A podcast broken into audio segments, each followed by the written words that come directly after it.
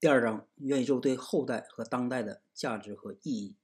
第一节对当代企业办公的改变。一、办公环境的改变。去办公室上班不再是必须的。通过元宇宙的二维、三维虚拟办公室，可以让虚拟办公越来越接近实体办公的感觉，显得公司更加有活力。必须见面时，可以选择在共享办公室或者咖啡馆进行。二、公司资质的改变。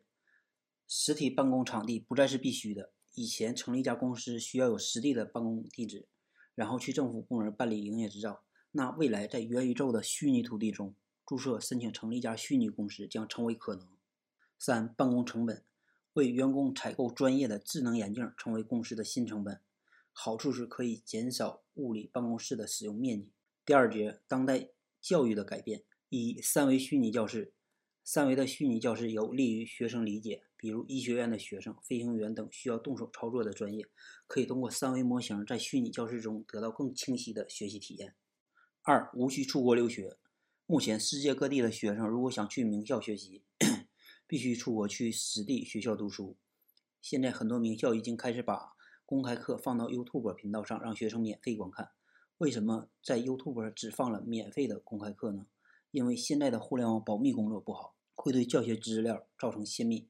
在元宇宙虚拟教室中授课，一个三维的虚拟教室没有截屏、复制、粘贴按钮，再加上智能眼镜无法像电脑屏幕一样随意录屏，并且元宇宙还提供一套安全的用户行为管理制度。因此，在元宇宙中教学可以确保只有得到授课资格的学生进行参加学习。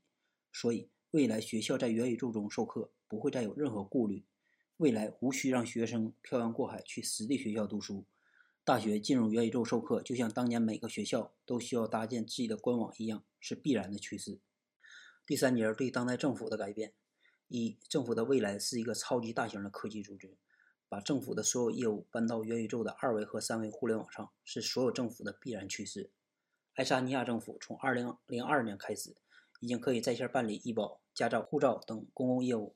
韩国首尔政府在2021年建立首尔元宇宙，计划将韩国政府搬到元宇宙中去，在元宇宙的二维和三维虚拟空间中提供社会公共服务，可以提高政府的办公效率，节省人力成本。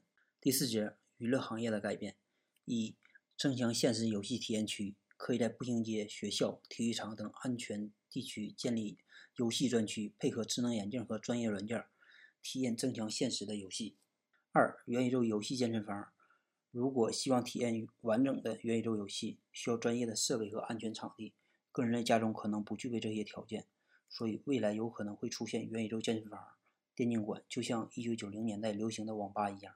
第五节，当代商业的改变：一、互联网行业重新洗牌，科技巨头逐渐失去垄断地位，元宇宙全新的商业模式和公平的生产关系，最终一定会赢得用户的青睐，并且创造出大量的工作岗位。